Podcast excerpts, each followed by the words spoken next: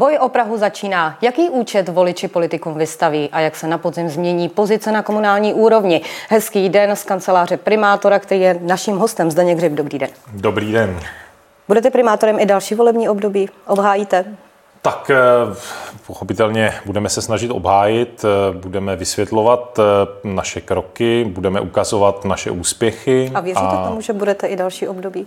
Primátorem? Já věřím, že lidé určitě ocení to, že naše město se v tomto volebním období rekordně rozvíjí, že je za námi jsou za námi dvě globální krize naprosto bezprecedentních rozměrů, které se podařilo úspěšně ustát a já jsem město provedl těmito krizemi a pochopitelně i tu politickou stabilitu, protože rada vládne tady už téměř čtyři roky v nezměněném složení, což je velký rozdíl proti tomu chaosu, co jsme viděli v minulých letech. Když hovoříte o těch krizích, tak eh, po eh, pandemické krizi eh, se musela Praha řešit uprchlickou krizi v tuto chvíli.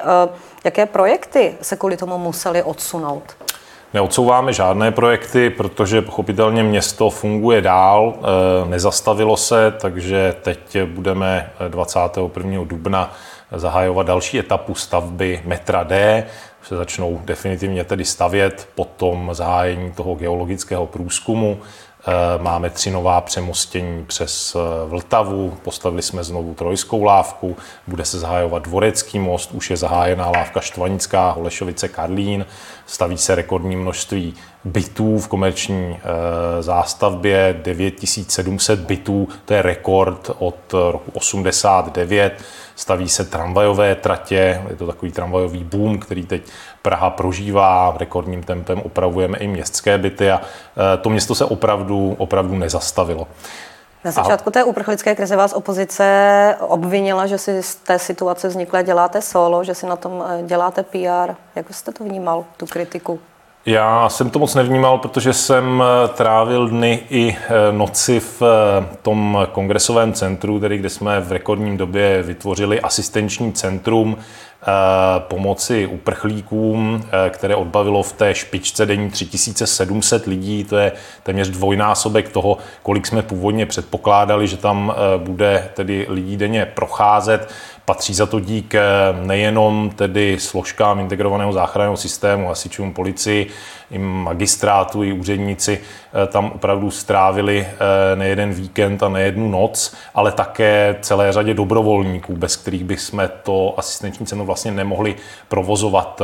Ty tlumočníci, kteří tam jsou, ty jsou, to jsou často třeba studenti nebo lidé z Eh, té ukrajinské komunity, kterou tady v Praze jsme měli už před tou válkou Ruska eh, proti Ukrajině a ti nám vlastně pomáhají se s těmi lidmi vůbec domluvit, bez nich bychom to mohli v podstatě, v podstatě hnedka zavřít. Jak se eh, Praze daří a dařilo především zvládat tu uprchlickou vlnu, protože právě do Prahy mířilo vůbec nejvíce uprchlíků. Praha hmm. vlastně i několikrát žádala o nějaký systém přerozdělování těch uprchlíků i do dalších měst, aby hmm. ten nápor nebyl tak velký.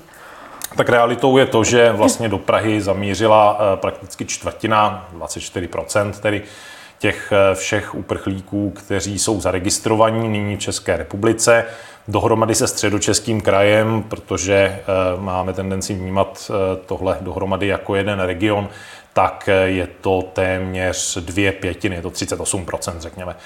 Takže eh, je naprosto zjevné, že my jsme tady eh, pod největší zátěží celého toho, takže usilujeme o to, aby došlo k nějakému relokačnímu mechanismu, který si myslím, že bude nakonec nezbytný, protože ono nejde jenom o to, kolik je tady třeba pracovních příležitostí, což je asi věc, ve které Praha eh, to má nejjednodušší, ale jde tady pochopitelně i o to ubytování, Praha teď už nemá kapacity na ubytování dalších uprchlíků, ale jde třeba i o kapacity škol. Eh, a vidíme, že v některých jiných regionech ty kapacity, aspoň teda ve smyslu budov, existují, eh, takže možná nebude dávat úplně smysl stavit tady nějaké modulární školy a školky, kterých by mohly městské části vytvořit nové kapacity ve školství, ale bude dávat spíše smysl Eh, využít ty kapacity, které existují v jiných regionech. Ale to je záležitost, kterou musí jednoznačně eh, se jí ujmout vláda. Eh, my pochopitelně se hlásíme k tomu svému dílu odpovědnosti a prokazujeme to každý den. Oni ty ubytovací kapacity došly už víceméně před třemi týdny. Praha nebo respektive magistrát musel dokonce vyzývat městské části, aby připravili tělocvičny. Některé městské části se proti vlastně této výzvě postavili. Rozuměl jste těm jejich argumentům? Oni argumentovali mimo jiné tím, že vlastně magistrát přelívá odpovědnost hmm. na ty jednotlivé městské části a druhá věc je, že jak dlouho se dá žít v tělocvičně. Tak eh, my jsme ty tělocvičny od začátku vnímali jako, eh, jako dočasné řešení. V tomhle smyslu hovoří i to nařízení vlády, podle kterého eh, já jsem se obrátil na ty městské části. Jedná se tedy o nařízení vlády vedené Petrem Fialou z ODS a velice mě překvapilo tedy to politikaření některých městských částí, paradoxně také vedených ODS, který měli zásadní problém s tím, že vlastně ten, kdo po nich vyžaduje plnění vládního nařízení, jsem já a nejsem z ODS. V podstatě mě to přišlo jako takové nesmyslné politikaření, úplně krajně nevhodné v té situaci, které jsme čelili.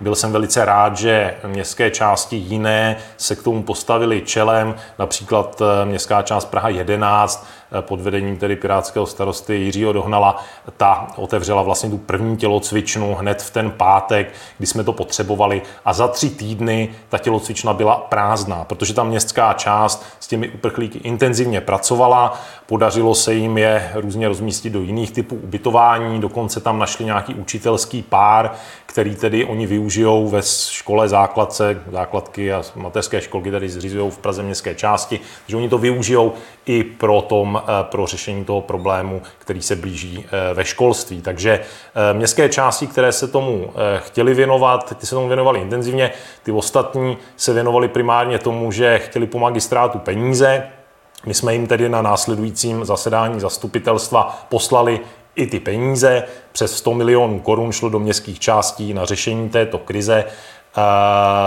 takže v tuto chvíli si myslím, že už by nikdo s ničím problém mít neměl ta největší vlna uprchlíků už pomalu opadá, dokonce už se objevují i případy lidí, kteří se vrací na Ukrajinu zpátky.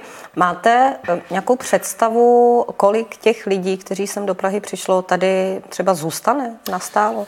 Teď budeme spouštět průzkum eh, mezi uprchlíky. Chceme vlastně zjistit, jak oni se na tu situaci dívají. Eh, byli tady mm, odborníci ze zahraničí, byl tady třeba regionální zástupce eh, úřadu Vysokého komisaře pro uprchlíky při OSN, který nám říkal, že je tam určitá magická hranice třeba pěti let podle těch zkušeností z předchozích situací podobného rozměru a povahy kdy ti uprchlíci se začnou klonit spíše k tomu, že jakoby v té zemi zůstávají a nevrací se na zpátek. Takže ale chceme vědět přesně na čem jsme.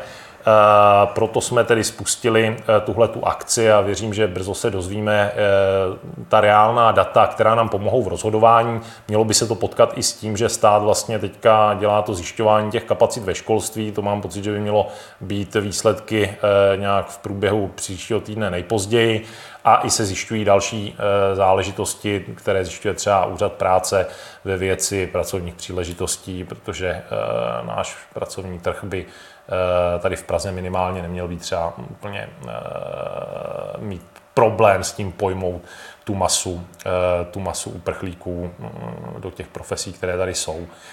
Tak, tak, takže Praha se tomu nebude muset případně přizpůsobit?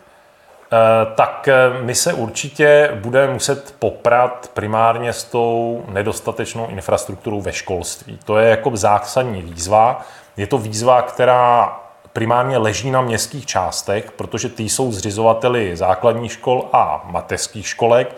My se tomu snažíme pomoci už v minulých letech jsme se tomu snažili pomoci, šly rekordní investice na výstavbu základních škol, eh, z evropských programů dáváme peníze na výstavbu nebo zřizování dětských skupin, které usnadňují tu situaci v eh, segmentu těch mateřských školek, tak předškolního vzdělávání. Takže tohle všechno se tady historicky nějak dělo. Teď se to bude muset dít ale rychleji. Ty městské části prostě budou muset zrychlit. My jsme měli opakovaná setkání se starosty, přislíbili jsme jim maximální součinnost eh, s jakýmkoliv řešením oni přijdou. My ho chceme podpořit, dá se říct jako prakticky s jakýmkoliv, ale myslím, že jako všechno budeme schopni ať už jde o modulární výstavbu z nějakých jako kontejnerů v vozovkách nebo adaptaci existujících nějakých budov, nebo využití třeba tříd v středních školách, který zřizuje naopak magistrát. To v tomhle všem jsme připraveni výjít vstříc městským částem. Nicméně eh, s ohledem na to, jak to nastavilo ministerstvo, tak bude výzva, eh, výzva jako personální obsazení.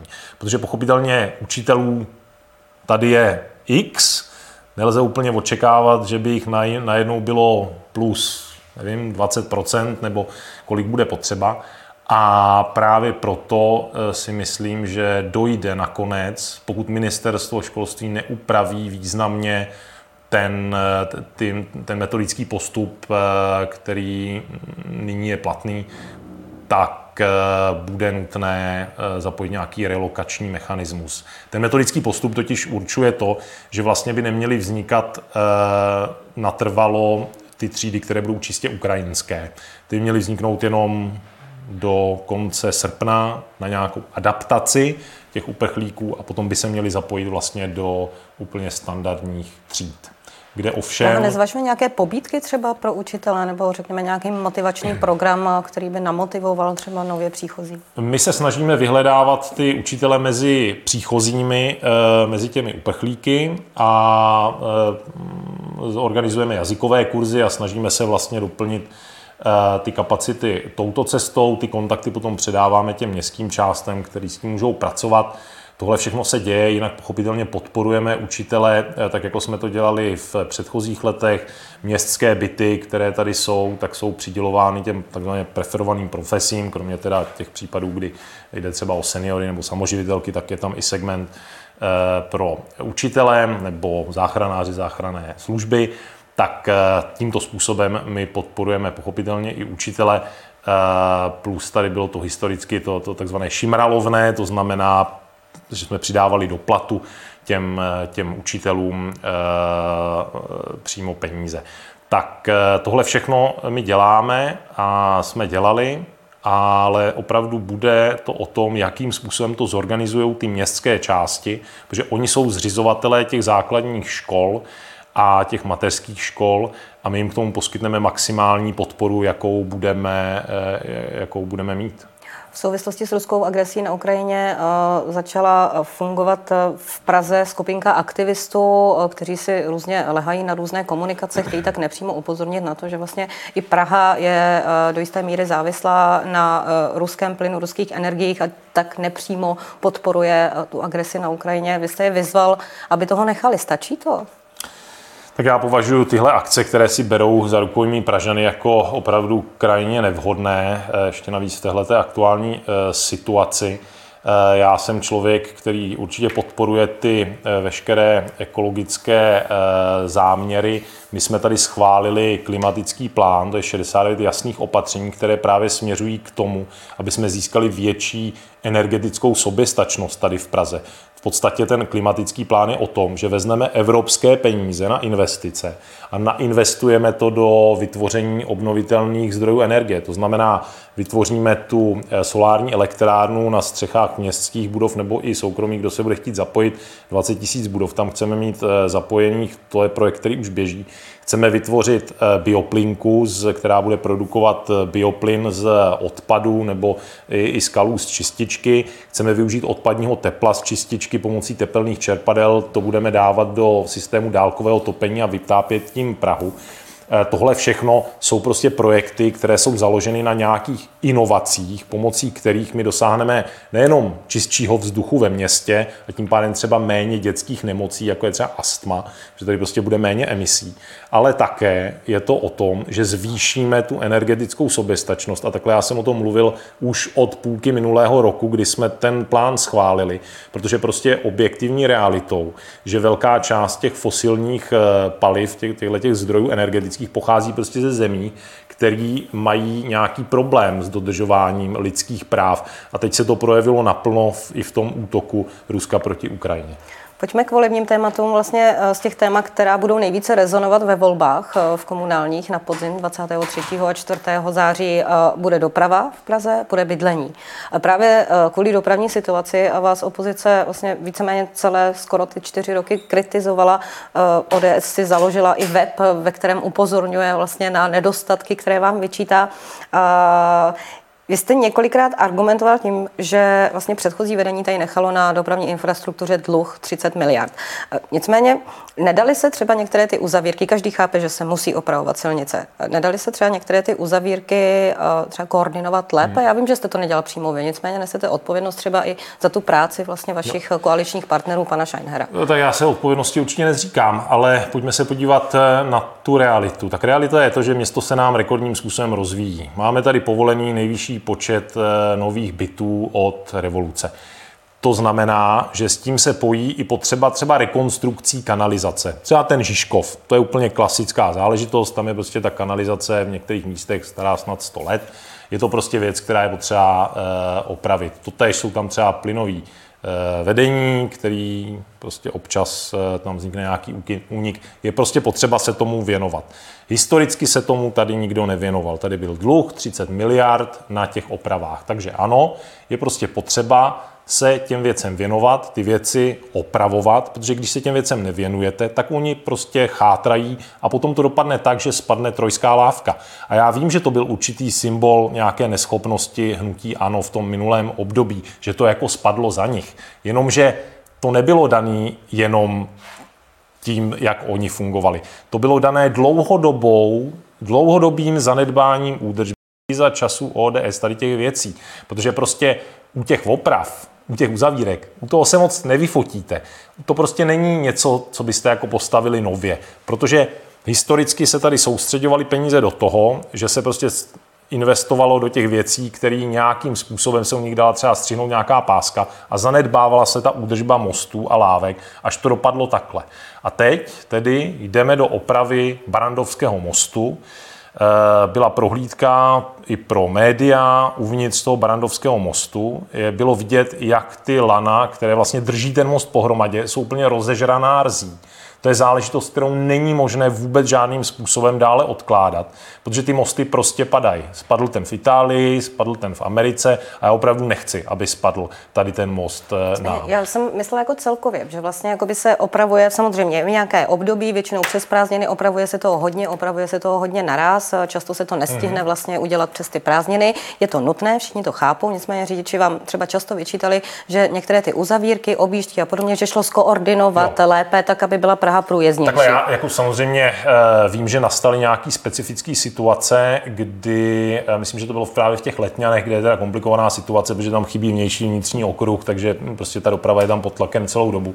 A vím, že tam byl nějaký problém s nějakým parkovištěm, u kterého ti dopravní plánovači nezaznamenali, že ono slouží nejenom jako klasické parkoviště u obchodáku, ale vlastně i nějakým dalším účelům, který potom vytvořili problémy. Ale to se podařilo ve spolupráci s policií vyřešit v řádu e, nějakých hodin ale ty dopravní uzavírky jsou opravdu plánované. Když se podíváte třeba na ten Žižkov, na tu ulici e, Jana Želivského, tak tam městská část Praha 3 Eh, začala plašit, eh, že tam dojde k nějakému dopravnímu kolapsu. Poměrně nedávno to bylo. A nakonec eh, tedy bylo nutné ale tu uzavírku udělat, protože to bylo právě skoordinované tak, že všechny ty věci navazovaly za sebe. A v tuto chvíli tedy za mnou nechodí jako lidé, že by měli nějaký větší problém než obvykle v té dopravě na Žižkově. Já vím, že ta doprava v Praze je problém. Je to problém dlouhodobý. Je to daný tím, že to město prostě není nafukovací. Je to dané tím, že v posledních deseti letech přibyla třetina aut v Praze. Není a ta doprava v Praze je dlouhodobě pod že se vlastně některé komunikace zužují a podobně, že vlastně se už samozřejmě do té Prahy jako víc aut nevejde a že vlastně ta eh, situace dopravní je komplikovanější. Ne, tak eh, pochopitelně je důležité vnímat to, že eh, zhruba polovina lidí tady jezdí MHD, takže je potřeba dělat taková opatření, jako jsou preferenční pruhy a podobně. To je asi jasné, je nutné se dívat na to, co používá tedy většina lidí a hlavním motivačním faktorem pro to, proč lidi používají MHD, je to, že je to prostě garantovaný dojezd vlastně bez zác, zatímco auto používáte, protože to je vlastně primárně pohodlné. Ale všechny ty rekonstrukce těch silnic, ty se přece dějí kvůli řidičům, protože tady byly některé silnice už v takovém stavu, že na nich třeba ani nemohl zastavit ten autobus, aby si neurazil podvozek. Takže všechny tyhle ty změny, všechny tyhle ty investice do silniční infrastruktury, věřím, že řidiči v konečném důsledku ocení, protože potom se svezou prostě po novém silnici a budou vědět, že s nima nespadne ten barandák. Což si myslím, že není úplně špatné. Mně by se třeba ne úplně dobře spalo, kdybych jako věděl, že tam jsou ty rzí rozežraná lana a e, že prostě tady riskujeme životy a zdraví Pražanů. Jak vy jezdíte do práce? Já jezdím do práce metrem v tuto chvíli, ale jsou i situace, kdy třeba o víkendu, když potřebuju obět více míst eh, po Praze nebo třeba jedu mimo Prahu, tak pochopitelně eh, také umím eh, použít automobil. To je, to je, to je samozřejmě. Nebojíte se toho, že třeba právě ta doprava, která vlastně často v těch lidech, kteří v Praze žijí, rezonuje, že třeba bude tím tématem, na kterém vám to voliči spočítají ve volbách? Já určitě počítám s tím, že je to téma, kterým se budeme zabývat v, před volbami v těch diskuzích, to nepochybně ano, ale my chceme řídit to město na základě dat a nikoli v populistických výkřiků. Máme tady platformu Golemio, eh, tam schromažďujeme ta data, která jsou relevantní. Brzo budeme mít tiskovou konferenci, kde ukážeme eh, to, jakým způsobem si vlastně stojí ta doprava v Praze a jaká opatření je možné provádět skutečně na základě dat, nikoli v populistických výkřiků. My se dopravě věnujeme intenzivně, ostatně za nás se tady otevřelo rekordní množství P plus R parkovišť, což je vlastně pomoc tady pro eh, lidi, co tady ve městě bydlí a potřebují z nějakých důvodů se pohybovat po městě autem, aby tady nepřijíždělo zbytečně moc aut z středočeského kraje. Za nás se tady vytvořilo více než tisíc parkovacích míst na P plus R parkovištích. V uplynulých deseti letech předtím to bylo nějakých zhruba 400 míst. A to ještě nepočítám to, že za nás tady vzniklo v okolí Prahy dalších asi 1500 nebo přes 1500 míst, které my jsme spolufinancovali přes program integrovaných teritoriálních investic.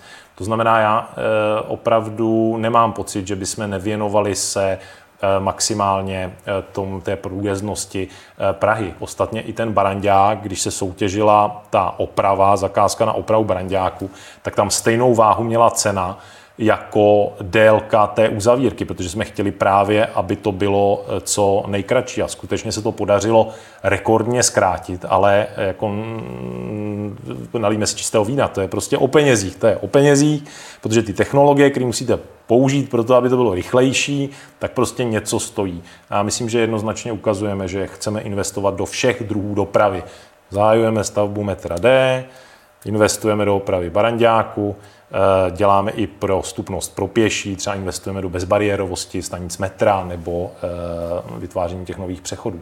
Pojďme k volbám samotným. Eh, lídrem koalice Spolu, která bude spolu tentokrát i jako na komunální úrovni v Praze do voleb, bude Bohuslav Svoboda. Vy jste lídrem kandidátky Pirátu, lídrem starostů a nezávislých bude pan architekt Hlaváček. Vy jste sám hovořil o tom, že byste byl rád, kdyby třeba ta stávající koalice na této úrovni, kdyby pokračovala i v tom dalším období. Hmm. Je to reálné podle vás ve chvíli, kdy uh, vlastně se tady už mění, řekněme, nějaké politické rozložení? Uh, moc dobře uh, víte, že ty vaše vztahy třeba s ODS, která je v rámci koalice spolupartnerem, nejsou úplně ideální. Paní Udženia na vás pěje chválu, kudy chodí, když to řeknu ironicky. Že děláte ty věci, které jsou potřeba. Ta oprava barandáků, kvůli který ano, je nutný ubrat eh, jeden pruh na každé straně na tom barandáku podoby opravy. Je prostě něco, co to město naprosto nezbytně potřebuje. A ten most měl se zahájit jeho e, obvyklá generálka už před deseti lety. Takže my tady máme nějaký sklus a prostě nemůžete řídit tu politiku jenom podle uh, průzkumu veřejného mínění. A dokážete si představit, že by třeba Piráti byli uh, vlastně v, řekněme, v radě v ko- s koalicí spolu? Eh, tak to bude záležet fungovalo? určitě, tak jako to předjímáme, to jak dopadnou ty volby, ale obecně mm, bude záležet z mého pohledu na těch programových průmnicích nebo naopak různicích, podle toho, jak se to programově potká. My jsme teď dokončili to, že v Praze jsme eh, napravili ty škody, které tady vznikly historicky a ty, ty věci, které byly dlouho neřešené. Nemluvím teďka jenom o tom, že jsme postavili znovu tu trojskou lávku, ale tady jsou ty záležitosti typu nová palmovka. A vnímá to prostě. stejně tak i ta koalice spolu, kdybyste měli potom vyjednávat vlastně po volbách? A poté, co tady jsme udělali, dokončili ten generální úklid, tak prostě je to o tom, že se chceme vydat uh, směrem těch uh, evropských metropolí typu Vídeň, Londýn, Paříž a chceme tu Prahu posunout dál v tom způsobu, jakým je řešeno ekologie, doprava, dostupnost bydlení, eh, to, že eh, jak je nakládáno s veřejným prostorem a, a podobně. A na to budeme potřebovat pochopitelně partnery v té radě a podle toho se budeme rozhodovat. Zatím tedy, jak jsem zaznamenal priority, které například zmiňuje pan eh, poslanec Svoboda, tak eh, on zmiňoval, že teda si chce určitě ponechat mandát poslance, i když bude v radě, to je teda z našeho pohledu neakceptovatelná kumulace funkcí. Pan Bartoš taky kumuluje funkce, váš předseda. Já jsem se vzdal funkce i ve správní radě eh, VZP, ve které teda pan poslanec Svoboda také. To nejsou prostě věci, které by byly slučitelné s, tady s členstvím v radě. Já opravdu čekám, že ten radní se věnuje svému povolání na plný úvazek, nikoliv, že ještě si musí odskakovat do, do sněmovny a udělali jsme maximum pro to při povolebním vyjednávání v roce 2018, že nemáme v radě žádný kumulátory. Druhá věc je, co avizoval pan poslanec Svoboda, že bude chtít zrušit nějaké slevy na MHD, ale tady jsou prostě slevy pro děti, slevy pro seniory, slevy pro tělesně postižený, slevy pro lidi v hmotné nouzi. Já si opravdu nedokážu představit, že bychom tady rušili třeba slevu pro seniory nebo slevu pro děti. To, to by byla věc, ve které bychom se určitě nepotkali. A na těchto programových otázkách to bude záviset. Poslední věc, jak jste vnímal eh, některé průzkumy veřejného mínění, eh, které, kteří vlastně, které byly zaměřeny na oblíbenost jednotlivých primátorů, vy jste z nich často nevycházel úplně dobře. Byla to pro vás třeba zpětná vazba? Bylo to pro vás bod k zamyšlení? Tak určitě je potřeba eh, dobře komunikovat ty věci, které se dějou a proč se dějí. A jak jsem zmiňoval, my prostě máme tu odvahu dělat ty věci, které jsou potřeba. To, že popularitu vám nezíská uzavírka jednoho pruhu na Baranďáku v obou směrech. To je prostě objektivní fakt.